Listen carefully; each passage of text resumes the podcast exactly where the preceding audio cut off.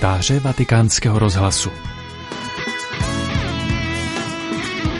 Poslechněte si autorský komentář, který pro vatikánský rozhlas připravil Elva Frous.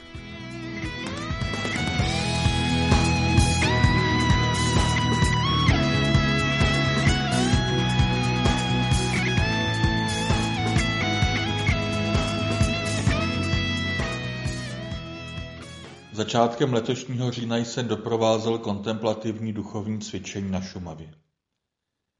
Bydleli jsme na útulné chalupě s krásnou vyhlídkou na jeden z hlavních hřebenů.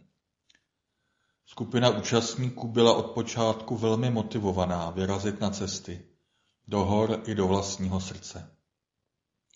Kromě prvního dne, kdy hory ukázaly spíše zachmuřenou a lištivou tvář, byla po většinu času modrá obloha. Teď mimo sezónu a mimo víkendy byly cesty téměř liduprázdné.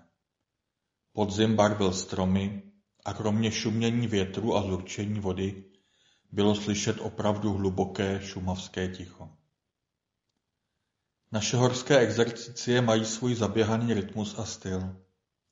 Časně ráno se jdou zájemci společně protáhnout ven, před snídaní je hodina pro tichou modlitbu. Po snídani odcházíme či odjíždíme do hor. Putujeme, občas se zastavíme a vnímáme to, co je. Vnitřní i vnější krajinu. Během dne nabídneme účastníkům promluvu, jejím smyslem je doprovázet, inspirovat, nabídnout oporu. Obědváme venku, u prostřeného šátku, odpočíváme, jdeme dál, sedíme v krajině, slyšíme ticho pozdním odpoledně se vracíme zpět, je čas pro odpočinek. Před sedmou večeříme, večer společná tichá modlitba, tak jako ráno. Kdo chce, jde na osobní rozhovor. Před spaním se možná ještě někdo dívá na hvězdy. Po celý čas zachováváme mlčení s výjimkou promluv a osobních rozhovorů s doprovázejícími. Tohle nastavení programu, koncentrace a laskavá pozornost účastníků tvořily spolu s kopci, řekami a potoky úžasný rámec pro pokojně a intenzivně strávený čas. Jenže říci jen tohle všechno by znamenalo zamlčet jednu podstatnou skutečnost.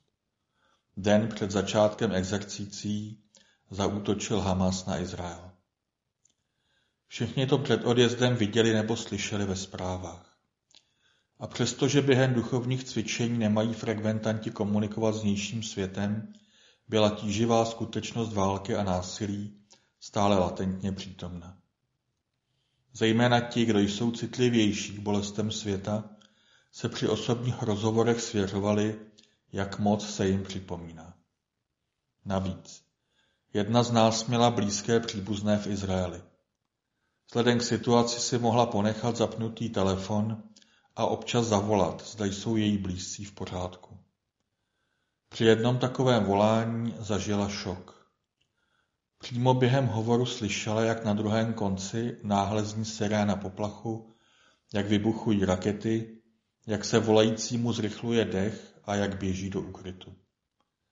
Snažil jsem se jí poskytnout maximální podporu, ale je jasné, že taková zkušenost je extrémně náročná ke zpracování.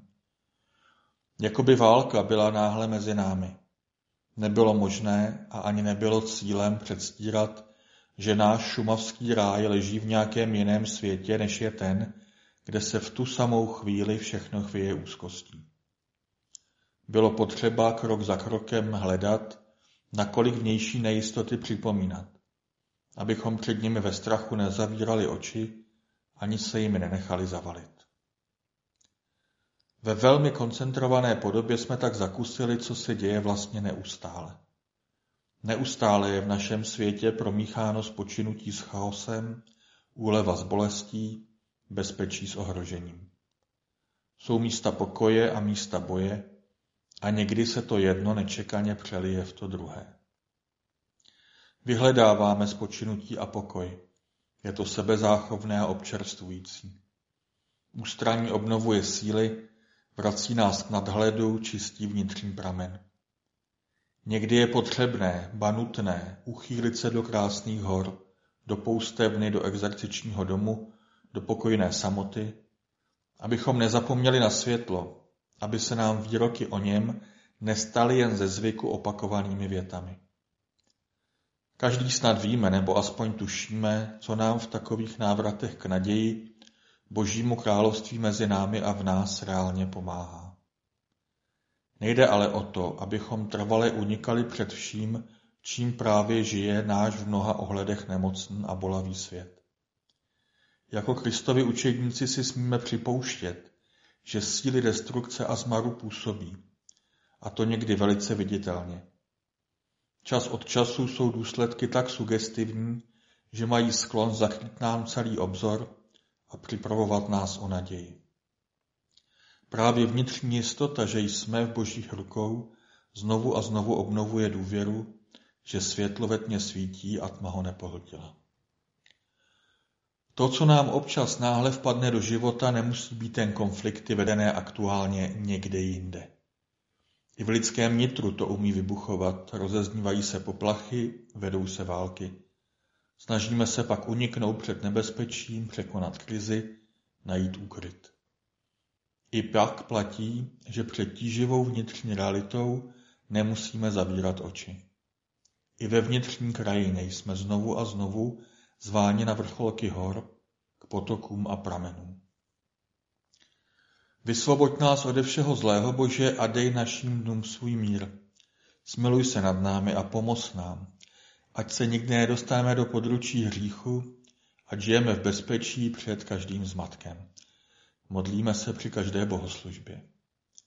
Žít v bezpečí před každým zmatkem neznamená utíkat za každou cenu před riziky, vyhýbat se bolesti, ignorovat nepokoj. Četli jsme před časem Ježíšovu odpověď na záludnou otázku farizeů, zda je dovoleno platit daň císaři. Jistě máme v živé paměti odpověď, co je císařovo císaři, co je boží bohu. Také tenhle výrok smíme vztáhnout k našemu tématu. Svět si vyžaduje své, mimo jiné volá po pozornosti. Nemáme a nemusíme mu ji odpírat. Jen zároveň a především mějme na paměti, že Bohu nepatří jen nějaké dílčí aspekty našeho života, že se mu smíme a máme vydávat každý z nás úplně celý. Má moc rád báseň Nejdelší cesta je do nitra ze sborníku slova poutníka. Píše se v ní mimo jiné tohle. V přítomném okamžiku opouštím všechny své plány, starosti a strachy a kladu je do tvých rukou, pane. Uvolňuji sevření, kterým je držím a přenechávám je tobě. Čekám na tebe, naplněn dychtivostí. Ty ke mně přicházíš a já se nechávám tebou vést. Začínám cestu do nitra. Putuji do sebe, k nejvnitřnějšímu jádru své existence, kde přebýváš. V tomto nejhlubším bodě mého já jsi ty od jak živa přede mnou. Ty tvoříš, oživuješ a posiluješ bez ustání celou mou bytost.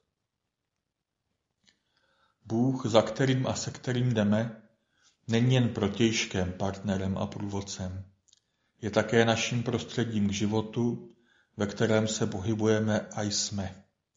A je také nejhlubším středem, ke kterému a do kterého se smíme vracet. Vždyť zdroj bezpečí se neseme všude sebou. Vnitřní komůrku k setkání s pánem, pokojné místo v srdci, oázu hlubokého míru. Pokud se naučíme tam vracet a pít z toho nejlepšího pramene, lépe se vyrovnáme z nárazy nepokoje, kterých je současnost více než plná.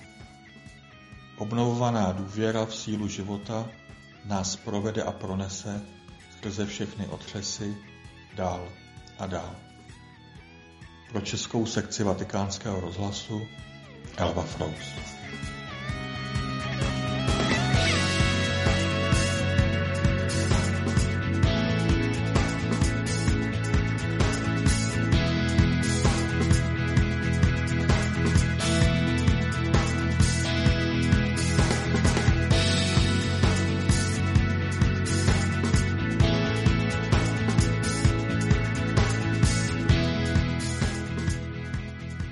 Slyšeli jste autorský komentář, který pro vatikánský rozhlas připravil Elva Frous, stálý jáhen, který spolu se svou ženou a okruhem přátel provozuje Dům komunity Noe v Holostřevech.